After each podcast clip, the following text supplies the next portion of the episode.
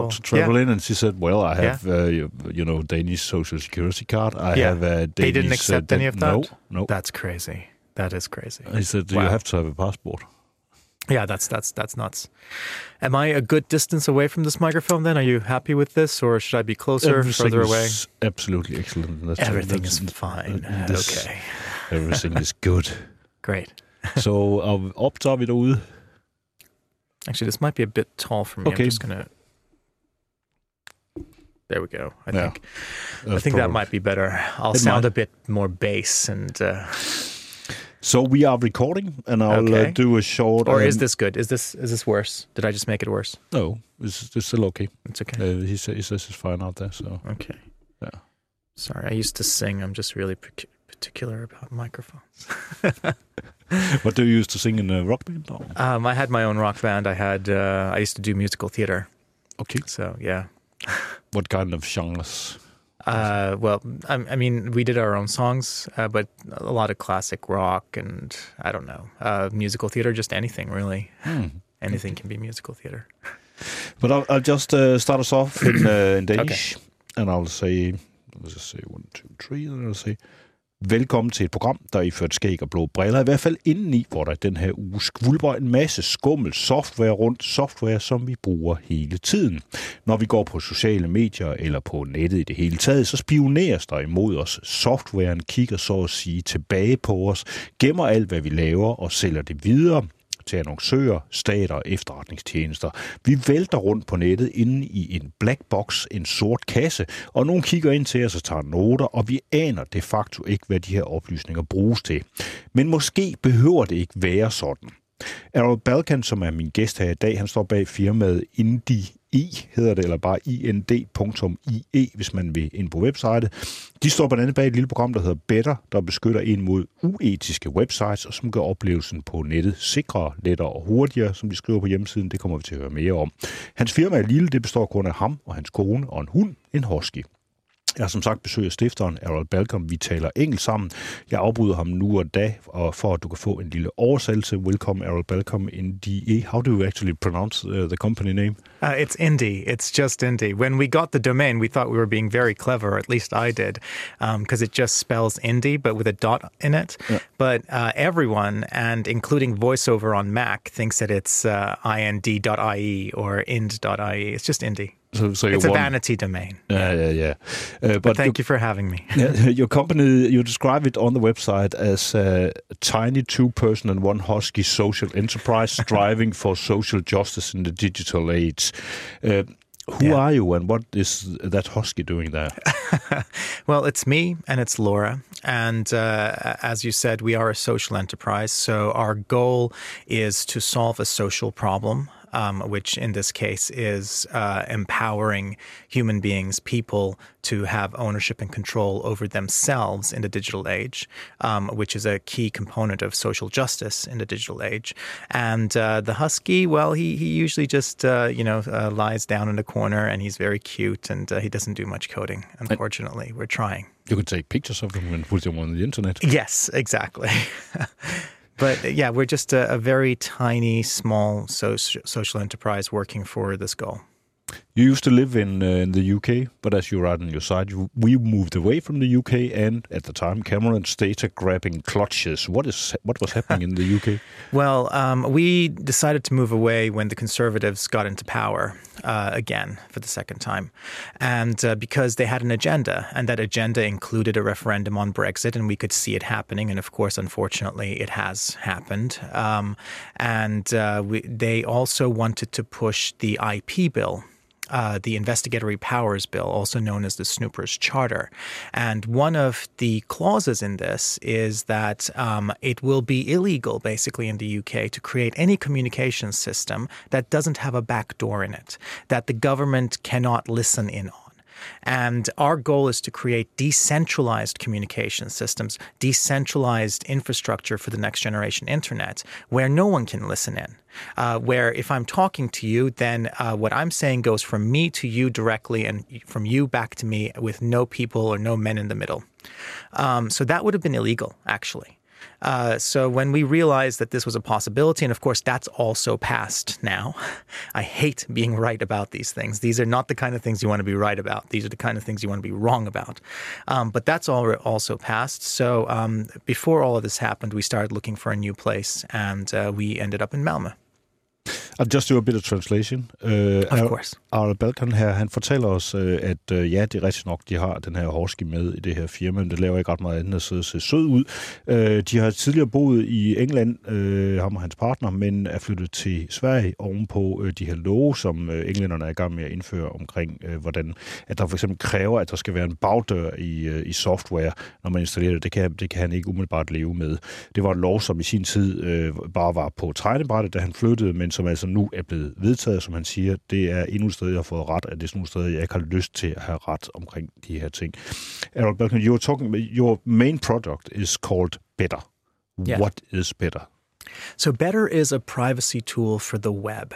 What it does is it protects you as you're browsing the web from being tracked by ad technologies, by uh, companies like Google and Facebook. Um, and uh, not, not everyone understands, I think, that uh, the way Google and Facebook and uh, mainstream technology makes their money today is by tracking you across the web and in tangible space when you're walking around your neighborhood, even, um, and uh, analyzing your behavior, analyzing your information, your data, uh, storing it indefinitely. Um, and creating profiles of you. And these profiles are not static pieces of paper in a manila envelope somewhere. These are living, breathing simulations of you, um, which are analyzed maybe hundreds or thousands of times a day to understand you better, to understand your behavior better, um, and then to exploit that for money. That's how they make their money. They monetize all of this information that they have on you and your profiles. And what Better does is it's a form of technological regulation, if you think about it. It stops them. Uh, we used to have something called Do Not Track, uh, which was this setting that you could set in your browser that said, you know, please, it should have been actually called Please Do Not Track Me, because it was a request to say, you know, don't track me. I don't want to be tracked, as opposed to all those people who I guess want to be tracked. Um, and uh, of course, you know, very few websites actually uh, actually uh, obey this. So what better is is do not track exclamation mark. It is no please, no pretty please. We're actually stopping these companies from tracking you because what they're doing is wrong. What they're doing is toxic to human rights. Um, and uh, so we stop them. That's what Better does. Det vi lige får at vide her, det er omkring det her program, der hedder Better, som er en øh, måde at blokere de her øh, store internationale firmaer, Facebook og Google, fra at spionere på brugerne. Øh, man har før i tiden, der har man haft på de her, øh, når man går ind på sin webbrowser, så var der noget, der hed Do Not Track, som er sådan noget, man kunne slå til det er, som Errol forklarer, det er noget, som, som primært bare, i virkeligheden så spørger man bare, vi ikke nok lade være, fordi det gør de faktisk alligevel, hvor Better så simpelthen øh, er et program, der gennemsvinger det her.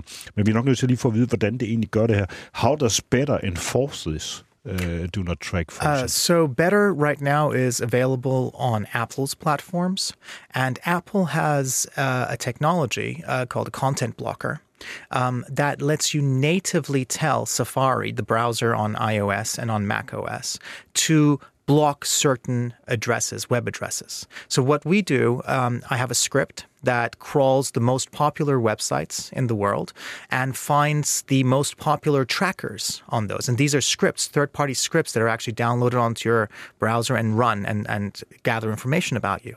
Um, and we create a list from that that we then feed to Safari and say block these because these are malicious URLs. These are malicious scripts that track people. Um, and uh, so we don't even know where you're going. Only Safari does, and only you do. But we basically tell Safari block these URLs because these are unsafe URLs, and that's how it works. And the URLs you're blocking is, uh, is it doesn't make it um, impossible for me for to to I can still go to the site, but you are just uh, stopping uh, the yes, registration uh, of me. Of course, I mean you have to understand that 99% of these tracking scripts are just that. That's all they do. They track your behavior. They don't add anything to the site. They're in no way required for the site to function. So getting rid of them has no impact whatsoever. Now, with certain companies like Google and Facebook, they're cleverer. So Google and Facebook combine or, or conflate their tracking with functionality that they provide and functionality that's also embedded in different sites, things like Google Analytics, YouTube videos, um, these things that CAPTCHAs. So you're embedding this piece of functionality that Google gives for you for free on your website, but what you're also doing is you're exposing all of the people, your visitors, to tracking by Google and Facebook. So there we have to be more careful. There maybe we can't block everything without breaking the web. So there are certain things that we don't block, but maybe we block cookies. We try to protect you as best as we can on a very broken web to begin with, a web that's uh, based on surveillance to begin with. And that's, of course, the core thing that we need to change going forward. I mean, to understand the magnitude of this problem, by my own statistics, Google is on about 80% of websites today, can track you across 80% of websites. According to a Princeton study, the number is closer to 70%. Um, and we had different data sets. So 70 to 80% of websites, Google can see what you're doing on pretty much. And that's how big the problem is. And that's just Google. And Google has actually started doing something new, which is when you uh, search on your iPhone, for example, then they mm. have this. Uh, so then all your search result comes up inside a Google box. Right. I, I actually haven't seen this because I haven't actually uh, used uh, Google in any way apart from sometimes signed out doing a search on their website for years now. Um, so uh, I'll take your word for it, and I'm sure they do. Just the thing you have to understand is how Google makes money. Google makes more money the more they know about you, the more they can uh, track you and spy on your behavior and add to your profile, and the better they know you, the more money they make. So every decision they take will make sense if you understand how they make money and what their business model is. Det vi lige får at vide, at vi snakker om det her program, der hedder Better, som er noget, man kan proppe ind i sin telefon eller på sin øh, computer, hvis man har. Den virker på Apple-platform i øjeblikket. Den blokerer simpelthen en masse af de her tracker, som kommer op i forbindelse med, at man øh, surfer øh, på internettet, uden at blokere selve siden, man er på. Og vi nævner lige det her eksempel med her til sidst, at, øh, at Google jo også nu har fået indført noget, når du søger på din telefon, så via Google, så får du sites op, som ligesom er pakket ind i Google på den her måde. Det har Apple ikke selv prøvet nu, fordi han simpelthen ikke bruger Google særlig meget. Um, your uh, better is supposed to uh, protect us against what you call unethical websites. Mm. What is an unethical website? How do you define that? Well, an unethical website or an unethical technology product is one which, at its core, does not respect uh, the human, which does not respect human rights at its very core. Um, and that is true for mainstream technology today. Most of our technologies do not respect human rights as a core and do not respect your privacy, which is a core human right. Um, and uh, an ethical piece of software or technology is one that does respect human rights and also goes beyond that to respect human efforts. So it's something that's functional and convenient and easy to use. And hopefully will even go beyond that to respect human experience uh, so that it is delightful and beautiful to use as well and actually improves our experience. So uh, these three things combined are actually the core of the Ethical Design Manifesto, uh, which we published a few years ago. Um, and really, it's all about respect. Respect human rights, respect human effort, respect human experience. Det, som de har lavet på, øh, på Better, det er, at de har lavet sådan et øh, etisk, etisk design-manifest, øh, som handler om, at man skal respektere menneskerettigheder, man skal respektere øh, menneskeværd, og man skal repræsentere det, som mennesker gør og deres arbejde. Uh, one of the things you also um, you're also having what can I say uh, you're having your fights with and against is uh, cloud computing. It's uh, right. general stuff. Uh, the cloud is everywhere, we are told, uh, mm-hmm. but you do not like the cloud. What's wrong with it? Well, the there's a Free Software Foundation sticker that I really love. It says. Um, there is no cloud. There are only other people's computers. And that's what it comes down to. Uh, when we talk about the cloud, the Google cloud or the Amazon cloud, what we're really saying is that your information um, and your technology is hosted and owned and controlled by someone else. Um, and this is, of course, the norm today. Again, um, and uh, it's also at the at the heart of the issues that we have. A cloud is a centralized system. So it goes through a center, and these centers are the Googles and the Facebooks that we have today, and they they have ownership and they have control, and hence they have power. Uh, they know everything about us. We don't know anything about them. So if we're going to fix this problem, we need to create decentralized alternatives. Uh, we need to basically take our technologies and our data and have individual ownership over them if we want to have individual sovereignty in the digital age. Uh, so that's why the cloud's a ter- is is really problematic um, because uh, when we say when you say cloud, just think of a man in the middle. Think of somebody else that knows everything that you're doing, that um, in essence owns and controls you.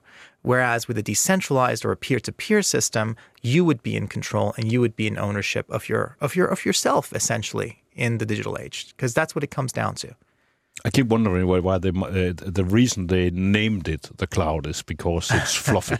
well, yeah, and, and and they are very good at public relations. I mean, if you go to Google, um, you know, the, the, you see the cute doodles, the cute doodle, uh, the Google Doodle of today, right? And it's beautiful. I mean, how could they be evil in any way? Um, and uh, so there is definitely this focus on aesthetic, on form. Um, Google actually has people that they employ with the title of storyteller.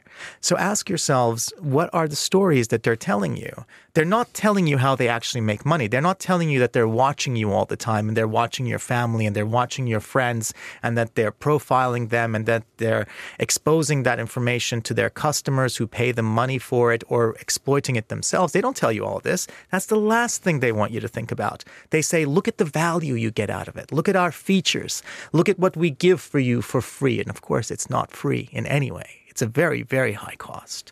It's the cost of our human rights and our and our freedom. They used to have a slogan at Google called uh, "Don't be evil," which many of us liked a lot. yeah, yeah. Uh, the the person who didn't like that from the very beginning was Eric Schmidt, uh, who was CEO and then uh, is now executive chairman, uh, of course, of Google, and uh, they removed that several years ago. So, I mean, that should tell you something. but he he apparently always thought it was very silly. And when somebody asked him once, uh, "So what is evil?" Uh, uh, he said, uh, "It's it's whatever." I think uh, he said, "It's whatever Sergey Brin tells me is evil." So they used to have uh, it's a meaningless term. Yeah, yeah, but, but but it was kind of reassuring in some way. I think we actually it, it had some nerd factor to it, where, where, a lot of people were saying, okay, they have to make money, and that, but but as long as they kind of keep this up in front and saying we're not going to be evil, then we, right. we we understood them. And this is the problem because again, it stems from us not understanding their core business model and not understanding that they cannot act against their core business model, even if they have a phrase like don't be evil as a guiding motto. Um, because what Facebook is, or what Google is, is a factory farm for human beings. It's a factory farm. So we can't expect them, we can't expect the factory farm to act like an animal sanctuary uh, just because they have a motto a nice motto or just because they have, you know, uh, cute doodles. They're still a factory farm. Uh, and they're always going to be a factory farm. Maybe a more successful factory farm, maybe a less successful one, maybe they'll go out of business, but they're always going to be a factory farm. They're never going to be an animal sanctuary. We're the animals in this analogy. Albert Balkan taler om, vi taler lidt om Google her i den her samling, og hvad, hvad Google ligesom gør, og de, at de lever af. Og det sidste, vi nåede frem til her, det er, som man siger, det er, det er Google er virkelig en menneskefarm, altså et sted, hvor man lever af at øh, høste data fra os, og så sælge dem videre til, til rigtig mange. Vi har også diskuteret det her slogan, som hed Don't be evil, som var et slogan, som Google havde indtil for nylig, øh, hvor efter den ene af stifterne mente, at det var lidt for fjollet, så det har han fået afskaffet her for nogle år tilbage, men det var ellers noget, der ligesom gjorde, gav en fornemmelse af et eller andet. Øh, og der er faktisk en ekstra ting ved Google, vi er lige nødt til at tale om, nemlig noget, der hedder Google øh, øh Teddy øh, Bamsen. Um, you told you hold a lot of talks. In one of them, you mentioned the Google Teddy Bear.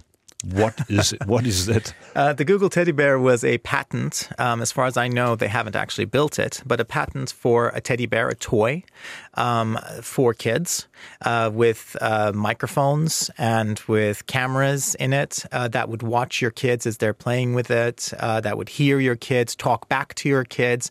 And of course, all of the information that it gets, all of the visual information, all of the audio information would be sent to Google, analyzed by Google, uh, stored at Google and use to profile your kids.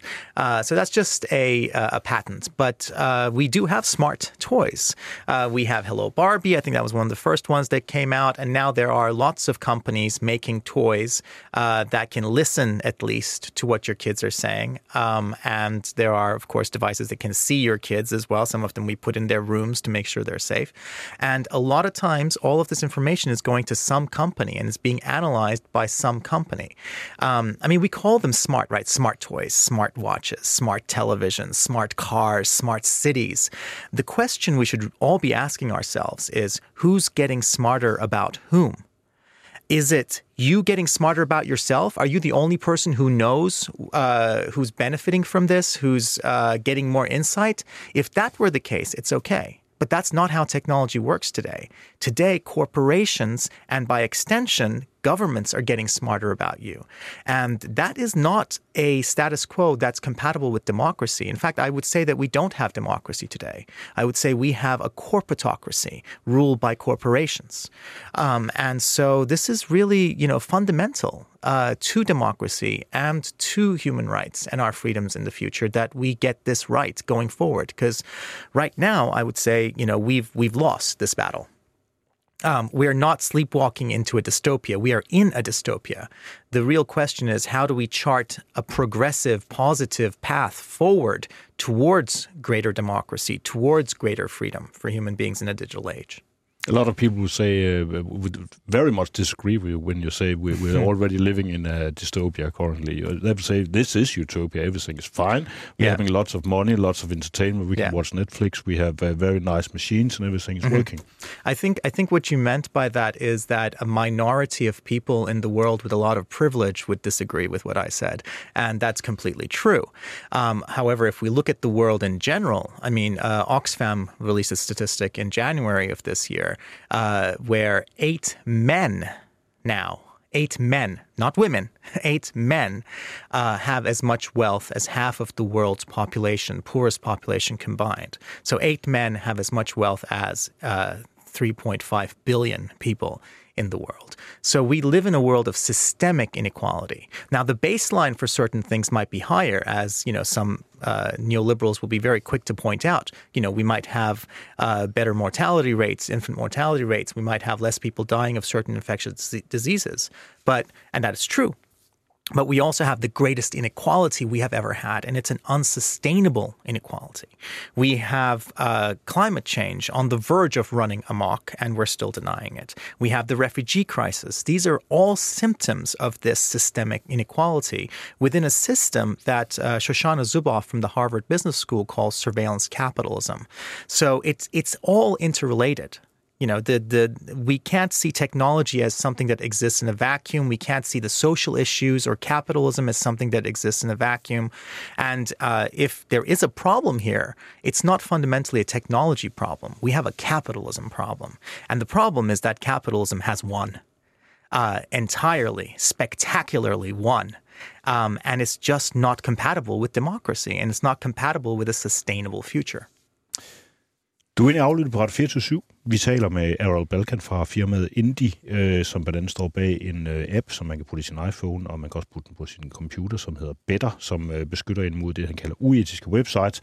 Vi har siddet og talt her omkring Google og omkring den øh, kontrol, som øh, de her store firmaer er ved at få over, så der, der har han så lige nævnt det her begreb, der hedder overvågningskapitalisme, eller surveillance kapitalisme. Altså vi har nu en masse store firmaer, som simpelthen lever af og plyndre os for data. Han siger også, at når vi kigger på et begreb som smart, smart city, smarte uger, så skal man hele tiden tænke på, hvem det er, der bliver smart omkring hvem, fordi at det måske i virkeligheden mere er staterne og firmaerne, som øh, finder ud af mere omkring os, end vi egentlig kan lære omkring os selv. Han mener også, at demokratiet øh, som sådan er truet.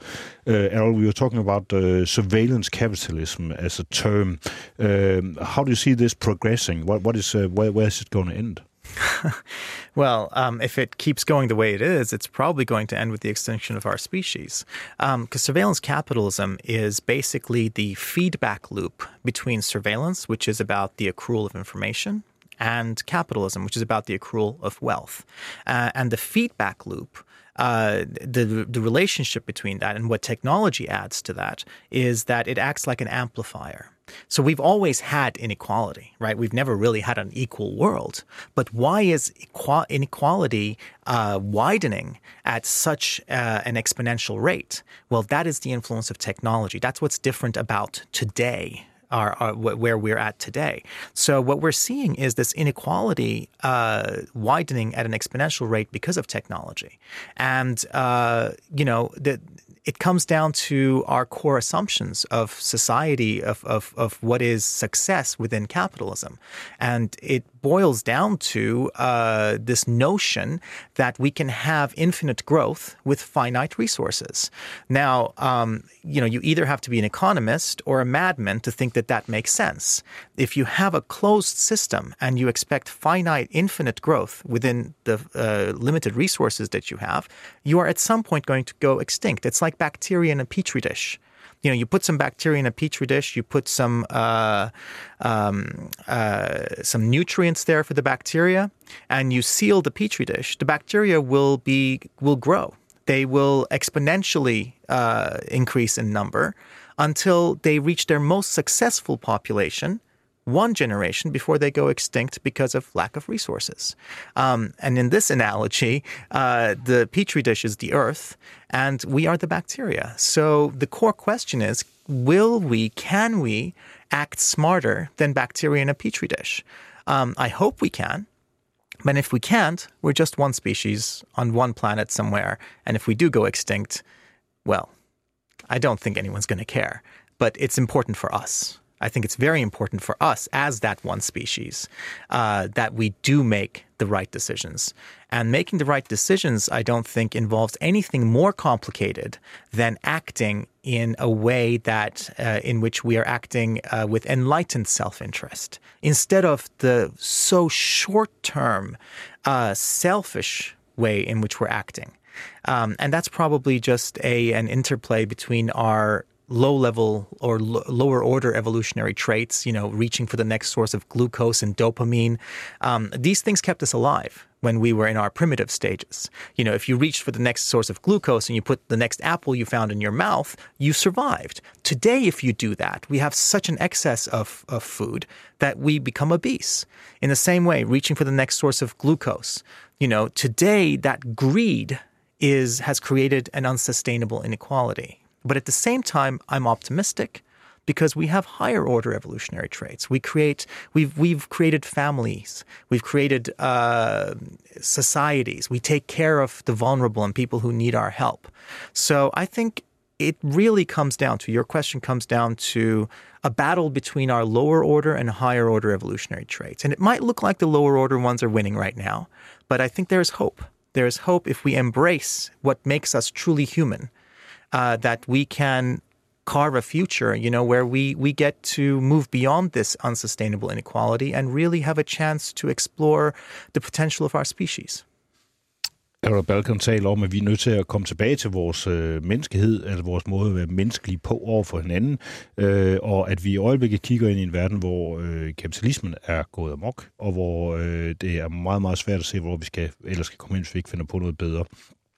You're also talking about it, it's, it's all a question about, let's say, controlling data. Uh, we all, we, we, as modern uh, human beings, we are uh, pumping out data about ourselves all, all over the place. But it's a question of control. Who controls these data? Who is currently controlling us in that sense? Well, I mean, currently it's corporations and by extension governments. Um, but we also have to understand what data means. Uh, for one thing, it's a very lacking term without any sort of a qualifier because we use the same term data, which just means information, really, uh, when we mean information about rocks, as well as when we mean information about people. And if you think about that, that's very problematic because I cannot emotionally hurt a rock. I cannot uh, imprison a rock. I cannot kill a rock.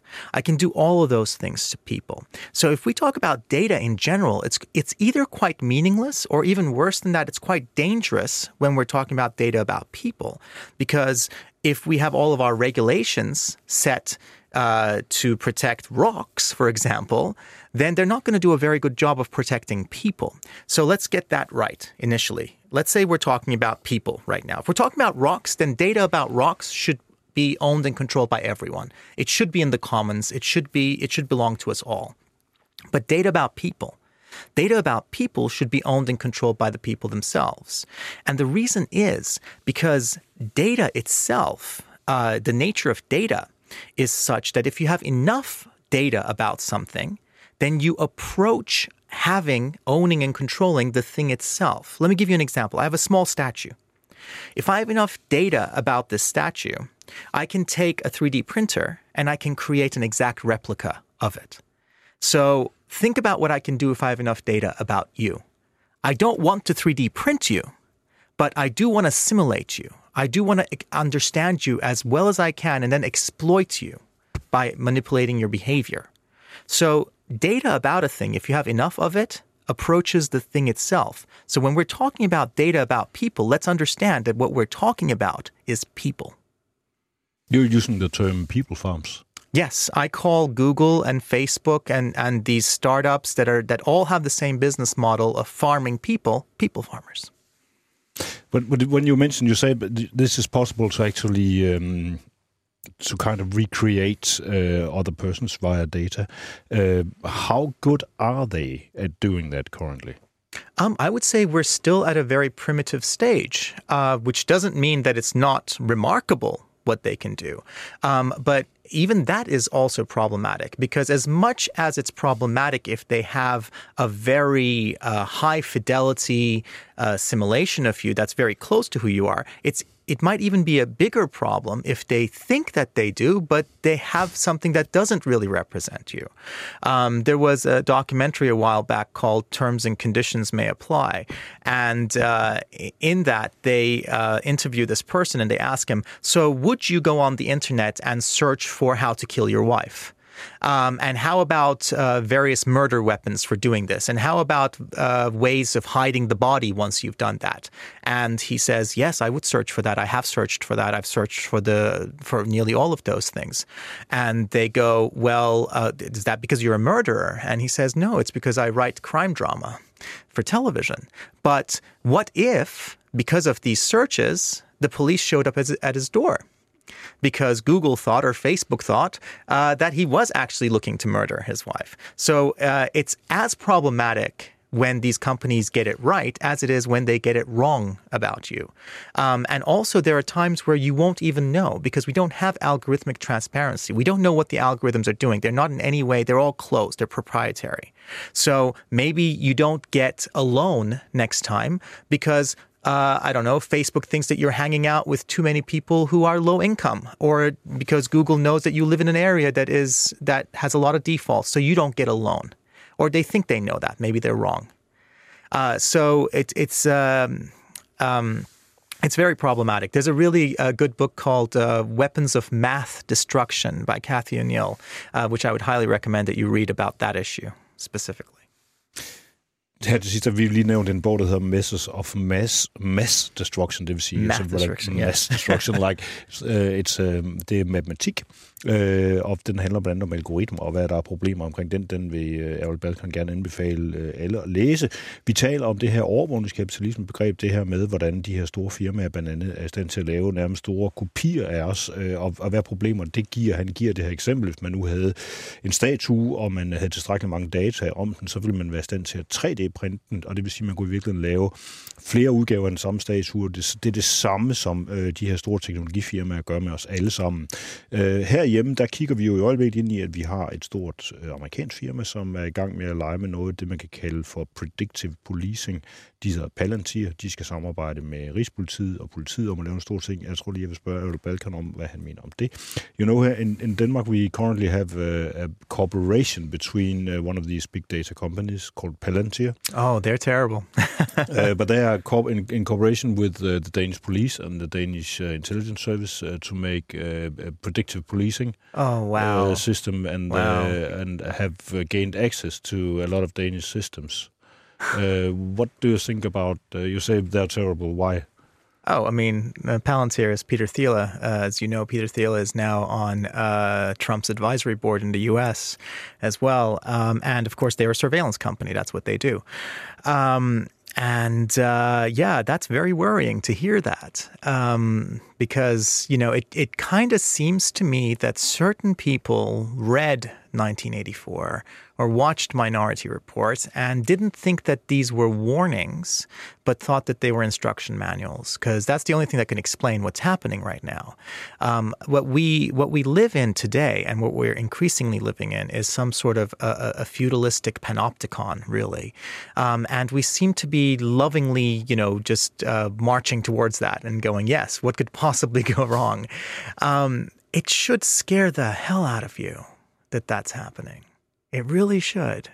Palantir is out of uh, it's a name out of Lord of the Rings. Yeah, yeah, it's unbelievable. I mean, they're not even hiding it. Palantir is the all-seeing stone from the Lord of the Rings that the evil uh, wizard Sauron uh, is it Sauron?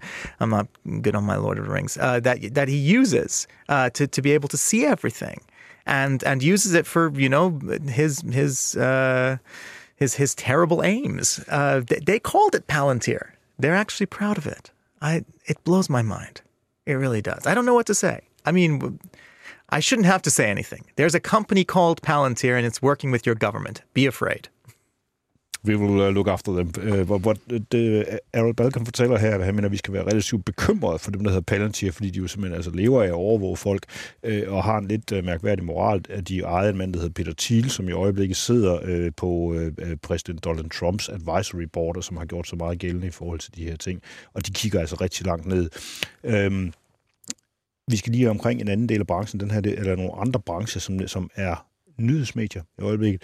Øh, newspapers, for example, here in Denmark as well, they are currently desperate to be able to uh, show me ads Mm-hmm. and they're very getting uh, increasingly angry about uh, programs like yours, uh, like Better, yeah. Uh, programs that uh, wants to block ads yeah. or block uh, tracking sites. Uh, and uh, I have I've actually tried to have uh, I have I use something called Privacy Badger, for mhm. example, mm-hmm. which is a small a small program from EFF, which does not exactly block ads, but it's but it blocks trackers, and right. that's enough to get me blocked out of of several news sites. Yeah. are they doing the right things, uh, these newspapers, to uh, to say you have to see our ads, otherwise we can't live? No, no, uh, not at all. Um, I mean, the the dichotomy is a false one as well. But initially, um, let's let's make that distinction between ads and trackers. So, uh, Better is a tracker blocker, just like Privacy Badger is. The reason it blocks ads is because 99.9999% of advertising on the web today is behavioral advertising. It's not old school advertising like you would have uh, an ad in the paper and it was a static thing and there was no microphone there, there was no uh, camera looking at you, reading your newspaper, trying to understand, you know, what you were looking at uh, or what your house was like. Um, but that's how it is on the web. On the web, ads are not these static images or static messages uh, from companies to you. They track you. So every ad is also tracking you for the for you know on, on nearly every site. Um, so that's what we block. By blocking the tracking, we end up blocking the ads as well. And that, of course, does improve your experience too. So I'm not against that necessarily. But we don't, for example, block ethical advertising. There is a network called The Deck, and, and we actually gave them our first award for uh, the the Cloud of Fame Award, um, and uh, that's because they just put a tiny little image on uh, on a site, and it doesn't track you. And in fact, they say we don't want to know what you're doing. So it's possible. Um, but w- what we have to understand is today we don't have a journalism industry or a news industry or a media industry. All of these are actually the behavioral advertising industry. So all the technologies that these companies are building are not to be able to do better journalism, but to be able to do better tracking of you. And that's what we are fundamentally opposed to. And that's what anyone who cares about their human rights should be opposed to. Um, can they do th- things differently? Of course. They can charge for their content, for example. Um, it's, an, it's an old school business model. Um, but what they can't do is to have both of those. Because sometimes they say, hey, turn off your tracker blocker. Um, to access our information or pay us this much. Now, if I pay them whatever they want me to pay them, they still have the trackers on there because their whole system is built this way. And it's not it's not trivial to change the whole technical infrastructure of of something from one thing to another from one business to another. So we have to understand really that i mean this is why we have fake news. This is why we have so-called fake news propaganda.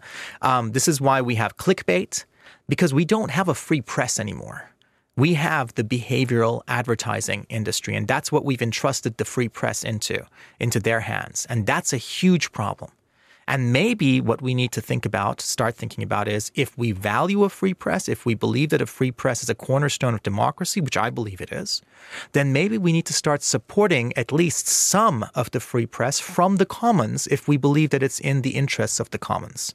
Because, of course, it's very hard to compete with free. You know, so if some newspapers start saying, okay, we're not going to track people, we want to really just do journalism, uh, then maybe we need to support them with subsidies with with public subsidies from the commons to say yes, this is important for us as people, so we're going to support it with our tax uh, monies, and I, and maybe that's one way forward with this. Albert Balker mener faktisk, at øh, pressen som sådan er fuldstændig på den, fordi at de øh, er ikke længere fri presse. De er i virkeligheden en del af det, man kan kalde overvågningsindustrien, fordi at de lever af de her trackers. Og det forholder sig rigtig mange af de her steder, sådan at selvom du betaler for at få lov til at deltage på, øh, for at bruge et website med, med en avis, så at de her trackers, der faktisk stadigvæk, de fjerner dem ikke, og der, der mener han, at vi skal ud og begynde at støtte øh, tingene statsligt. Øh, you're also talking about uh, what we are generally talking about is human rights and the internet. How do they actually work together? Is it possible? Or the, well, yeah, de- of course, of course, definitely. I mean, if, and, and and let's also be clear about the difference between the internet and the World Wide Web. The internet is, for the most part, a decentralized system. We built the World Wide Web on top of that as a centralized system, and of course, we like to think of the web as decentralized, but it's not. It's client server, and those servers are the centers. Those servers are what's owned and controlled by Google and Facebook, and those are the things that you know have scaled to become the monopolies that they they are today. Um, so, uh, are human rights and the internet compatible? Of course they are. Uh, it's not about the technology itself. It's about the business models and it's about the social and economic system in which we are operating today. That's not compatible. Capitalism is not compatible with democracy. We've been told the opposite for many, many years. And for a while, it seemed like they could get along. But uh, we, we, we can very clearly see that if capitalism wins, and it has won, then democracy is what is lost or is what suffers and is lost. Um, so that's the problem that we have, really. We need to uh, be able to regulate the current uh, mainstream uh, that is abusive to human rights. We can't do that because the people who should be regulating are institutionally corrupt. Uh, the the institutions are corrupt. Uh, we have lobbying. We have revolving doors. We have the same corporations that uh, our policymakers should be regulating to protect us, uh, spending hundreds of millions of dollars and euros uh, to influence the same policymakers who should be regulating yeah, them. because the, the people who are supposed to be regulating all this stuff is mainly currently it's uh, it's the EU.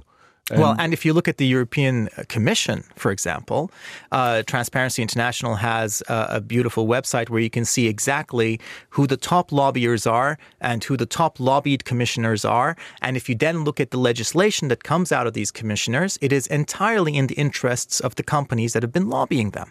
They're only talking to these people. So they go to Google. I mean, we call these things uh, co regulation, we call them multi stakeholderism, uh, we, we call it public private partnerships. Really, all of this is just these are euphemisms for institutional corruption.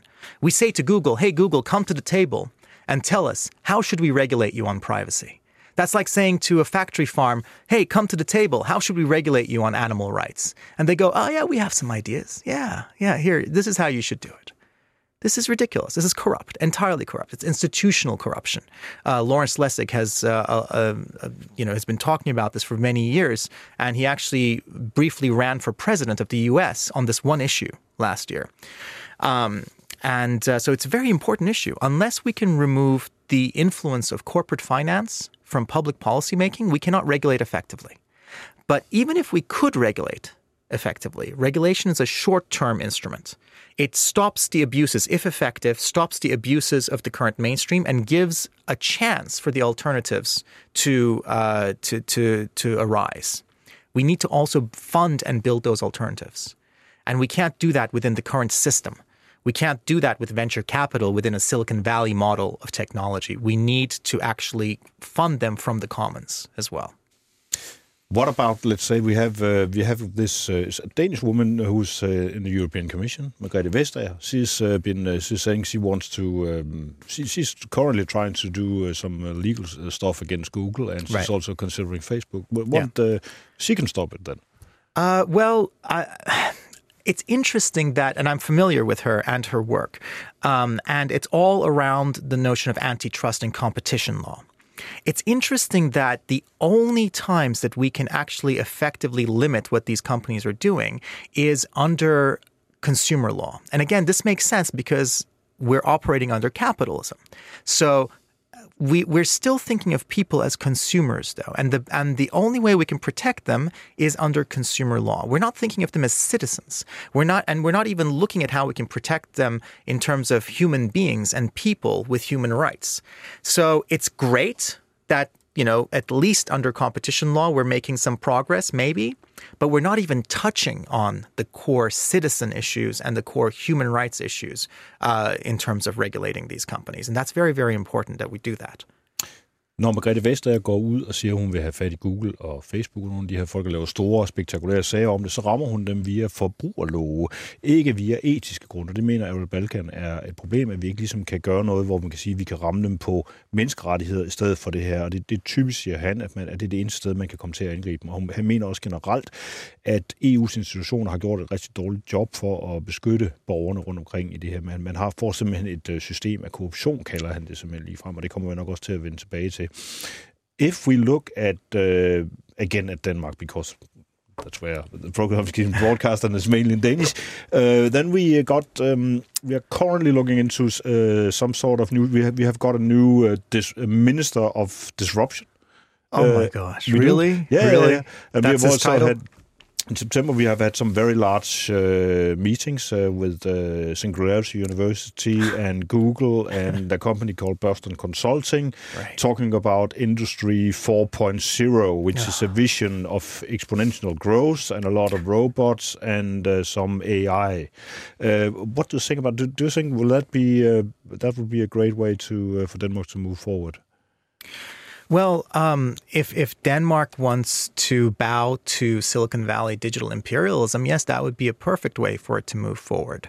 Um, in fact, you know, you guys should just uh, completely open your doors to Silicon Valley and to uh, a handful of feudal lords from there, um, so that they can come and uh, they can basically create uh, in their own image with their own ownership and control uh, your new digital infrastructure. You should just let them build all of the new roads, all of the new parks. They'll, they're all going to be shopping malls and they're all going to be controlled by Silicon Valley. But um, you know you'll be able to buy whatever you want. So um, and that's all you want for the future, right? Um, it, and and you'll you'll just basically be a, a fiefdom of Silicon Valley. So I think this is great. This is probably the direction you should be going in. Are we looking into, uh, let's say... Uh, I hope my sarcasm yeah. Yeah, it does. But, but uh, are we looking into what we can call um, a Silicon Valley world? Well, that's what we live in right now. Um, I, I, have no uh, illusions that we live in anything else. That is the world that we live in right now. The question is, is that the world we want to live in? Um, or do we want to live in a world where instead of just a, a couple of people in Silicon Valley, we actually have agency. We have ownership and controls of, control of ourselves. We get to decide how we use technology as a tool for ourselves um, and not to live in this panopticon that's being controlled from somewhere else. But when you uh, when you talk about it like this, and you keep talking about uh, bad capitalism, a lot of people say, "Oh, he's just another socialist trying to to change stuff." Are, right. you, are you having a socialist vision here? Um, I think the only reason that I'm doing this here, let me tell you why why I do what I do. Um, and this is a, a, summary of my life in in two minutes. Um, I was seven years old. and I got a computer from my dad. I was very privileged. It was an IBM compatible computer, and he put it in front of me and he said, Use it, you can't break it. And he had a basic manual with it. And so I started programming when I was seven. And back then, you owned and controlled your computer. This was the personal computer era. It was the last time we actually had decentralized technologies. And a computer just worked for you and nothing else. It didn't spy on you. If it did, we called it spyware right? And it was malware, and we understood it, and we we we killed the malware, right? Um, and so I started making things for myself, very hedonistic. Uh, I loved it; it was amazing. I could make spaceships. I could fly through space in the space that I'd created. You know, it's magical. Um, and then the internet came along, and the web, with the promise. Tim Berners-Lee's original vision was that it was a read-write medium, a democratic medium that anyone could take part in. Unfortunately, and this is easy to say, you know, with 25 years, 30 years of hindsight, the architecture, the design was centralized. It was client and server. And these servers were these centers that I mentioned earlier. And when we put this into an enzymatic vat of capitalism, we actually uh, encourage those centers to scale vertically, to grow and to coalesce with all of the mergers, etc. And we got the monopolies that we have today. So we've ended up from coming from a decentralized world of personal computers, we've now ended up in a centralized world of the web.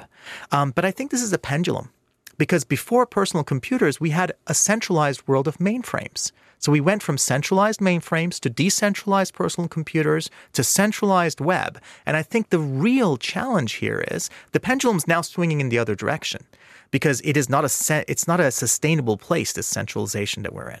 Um, what is what does decentralized technology look like in the internet era? So that's that's really why I'm approaching this uh, today. And I don't think the labels that we have you know, capitalist, socialist, uh, communist, etc. I think they're meaningless today. All we need right now is enlightened self interest. And I don't mean selfishness, I mean enlightened self interest. To understand, for example, let's say I have a chemical factory and there's a lake next to my chemical factory. The short term, quarter on quarter profit, capitalist, successful way of thinking about it would be let me dump all of my toxic waste into this lake by my company and I will make a lot of profit this quarter. I'll make a lot of profit next quarter and I'm successful. My children die of cancer because of that lake in two years' time. Ah, okay. So was this in my self interest? Really? Was it in my enlightened self interest? It was my short term self interest. That's all we need to do. We don't need philanthropy and we don't need charity for this to make sense. If we actually are smart enough to understand what's in our own longer term interests, that's all we need. Albert Balkan taler om, at det vi har brug for, det er ikke øh, idéer som, øh, at vi er socialister, eller kommunister, eller kapitalister, eller alt muligt andet. Det handler om, at vi skal begynde at agere i det, man kan kalde oplyst selvinteresse. Altså ikke bare selvinteresse, men oplyst selvinteresse, man tænker lidt længere frem. Han nævner også, at øh, han som syvårig fik en computer, øh, det er mange år tilbage, og dengang der var det, der kendetegnede computeren dengang, det var, at de arbejdede for en, der blev ikke spioneret på en, og de var heller ikke på nettet. Man kunne fuldstændig selv kontrollere de her maskiner, og det er en situation, vi langsomt har bevæget os væk fra, øh, hvor vi nu får meget centralt styrede programmer, som vi ikke selv har kontrol over, hvor det er meget svært at programmere i dem. Øh, But I was wondering, uh, Errol, currently one of the biggest influences in modern tech is uh, Singularity uh, University and Singularity, yeah. the group of singularities yeah. all over the world. They have a vision, which is uh, they they will call that enlightened, enlightened self-interest of mm. Uh, of a world where uh, technology will this centralized technology that we've been building will be so intelligent that it will save us all. Uh, should we just we could uh, just lay back and uh, wait for the singularity to uh, to happen, and then everything will be all right? Yeah, I think Singularity University's vision is that a very small group of white American men will control everything. And that we should trust them because, of course, white American men should be trusted, right? This is a colonial vision of the future. Um, it's a colonial vision that's technologically deterministic, of course, but it is colonial because remember, someone's going to own and control these technologies. They're not building these technologies in a decentralized way. Quite the opposite. They're building it in a centralized way where they know everything that's happening. We're talking about machine learning. Let's talk about IBM Watson. IBM can see and understand and learn from every piece of data that goes into Watson. Uh, so the way that these technologies are being built are to uh, to to um, aggregate the power of a very small group of people in a very small part of the world right now. Um, and it is an entirely colonial mindset. It is no different from the white man bringing the fire to Africa and saying, hey, natives, here's the fire, right? In terms of the fire today, we have artificial intelligence and machine learning and, and quantum computing and whatever else Singularity University is throwing out today as their buzzword of the, uh, of the hour. Singularity University står efter Al Balkans mening for, at det er ligesom de, øh, de hvide mænd, der kommer til Afrika og fortæller folk, hvad de skal gøre. Og han mener også, at det er en meget lille gruppe mennesker, som kommer til at få noget ud af det her. Uh, we are kind of we are approaching some sort of end here, but we uh, we need to get around another part, which is uh, what are we going to do about this? Because we have the general problem is we have um, a man in the middle problem with everything mm-hmm. we do on the internet. How are we going to solve that? Um, Here's a very specific, focused, and feasible plan for how to solve this. One, we build decentralized technology. So we give everyone their place on the internet, right? Which they own and control and which they can be reached from very, very easily, as easily as putting in uh, a website address today. In fact, we can do it with website addresses. So imagine that everyone had their own place on the internet. And that this basic service we saw as a human right and that we supported from the commons with our taxpayer money, right? Um, this doesn't mean that the government builds it and runs it. We can actually have independent organizations build and run these things if the system is interoperable. So any company, any small company, any larger company can provide this basic service being subsidized by the government for the basic service um, and they would be competing on providing the best service possible. And that's the role of a corporation, as I see it, to provide the best service possible. That's it. Not to lock you in, not to analyze your behavior, not to own all this information, not to have all this power over you, to provide human beings with a service, period, and to compete on that. So we have this core where everyone has their space on the internet. Now, then, let's take all of our things our smart uh, toys, our smart watches, our smart tablets, our smart whatever, right? Our cars. They all connect to this space instead of connecting to Google, instead of connecting to IBM, instead of connecting to, you know, whatever else is in Silicon Valley or, or that we have here as a center. They connect to your center that you own and control, right? And then we can even move beyond this. We can say, okay, this is the core. This is what we believe human dignity and human rights deserves, like dictates today. But it's an interoperable system that's supported from the commons. So any one of these organizations that's providing the service can also extend it. We've created an ethical core on which to play on now. So then an organization can say, well, I want to add these features. Okay, great, do that. You need to share it back with the commons because it was supported by the commons and you wouldn't be able to build it otherwise. You need to share what you build back with the commons. But this extra service that you provide, you can charge for that. So this isn't in any way incompatible either with having uh, competition, with having you know a continuation of our entrepreneurial spirits. Um, in fact, it's probably better because we're giving an ethical core on which that can flourish. But the core thing is we support the commons going forward. So you can't compete on lock-in. You can't compete on owning certain things that other people don't have, but you compete on providing the best service to them. And for certain things above the basics, all these organizations can charge whatever they want to charge on top of that. So we create a healthy economy on top of it as well. All this to say, this is not infeasible in any way.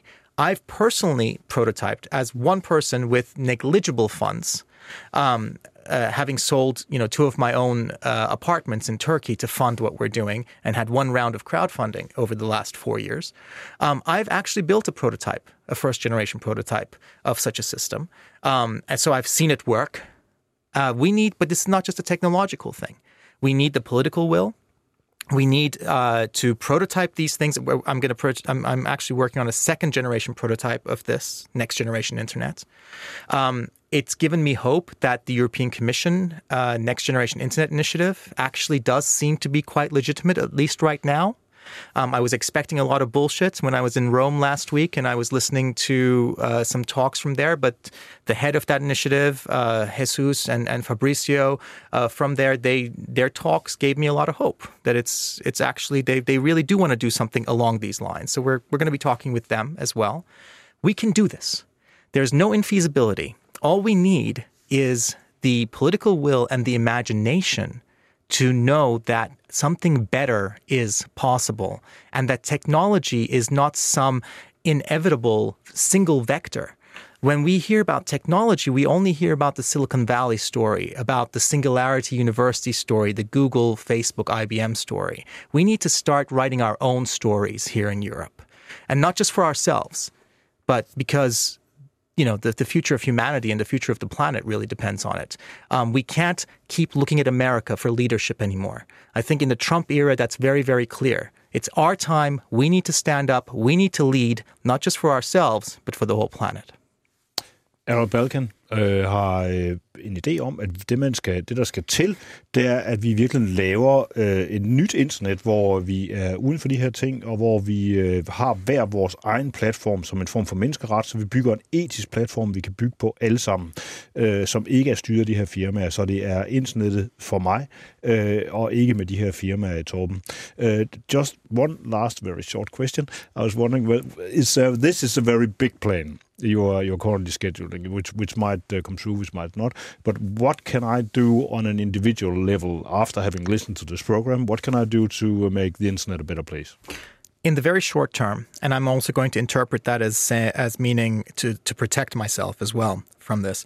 Um, I would say, uh, of course, I'm biased on this, but uh, get some sort of tracker protection. I'm not saying get mine, uh, the ones that we work on, uh, although that would support us if you do. Uh, but you mentioned Privacy Badger by EFF. Uh, there's also uBlock Origin, which is uh, again free and open source, and also um, Better, which we make, is free and open source. So even if you don't want to pay us anything for it, you can go on our source code repository and run it and build it yourselves if you want to, and and maybe help us improve it as well. So it's all free and open source, um, and uh, or uBlock Origin or Privacy Badger, but use some sort of tracker protection.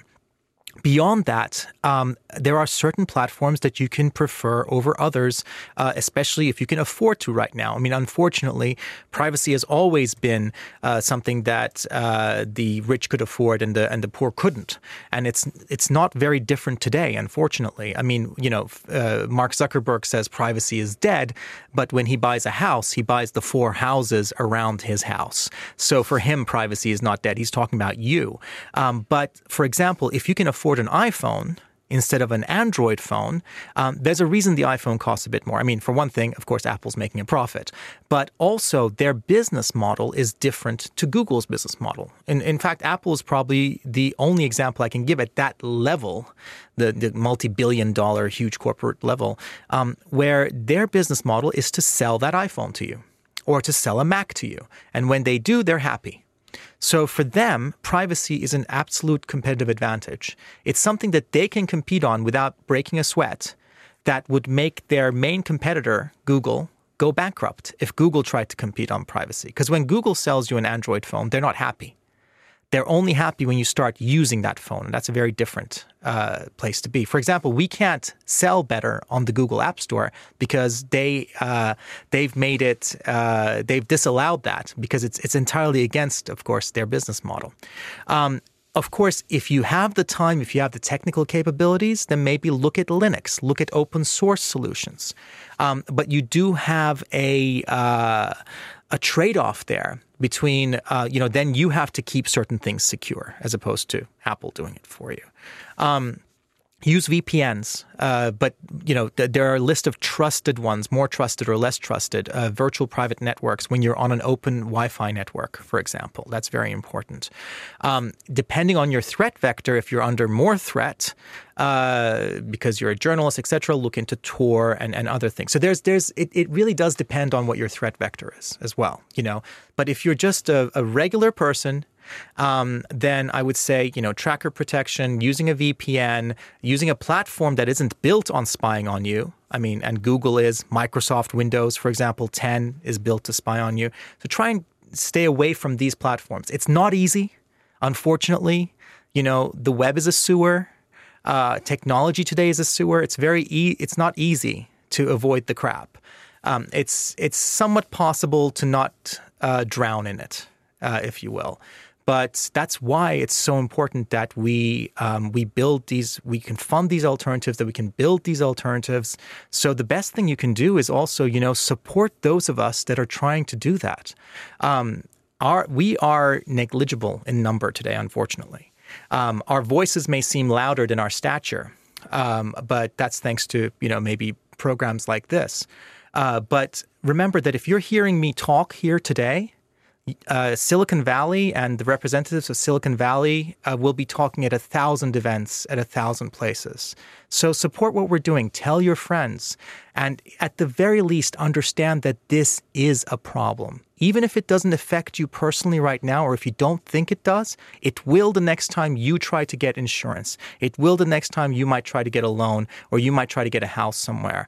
Um, so even if it doesn't affect you right now, understand that it's a problem, and at least maybe start looking into it and telling your friends. Harold Balkan fortæller her, at han mener, at vi skal sørge for at lave nogle ting, der blokerer den her form for tracking. Det er sådan det mindste, man kan gøre som almindelige mennesker, og så skal man indse, at det her det faktisk er et problem, som vi er nødt til at håndtere fremover.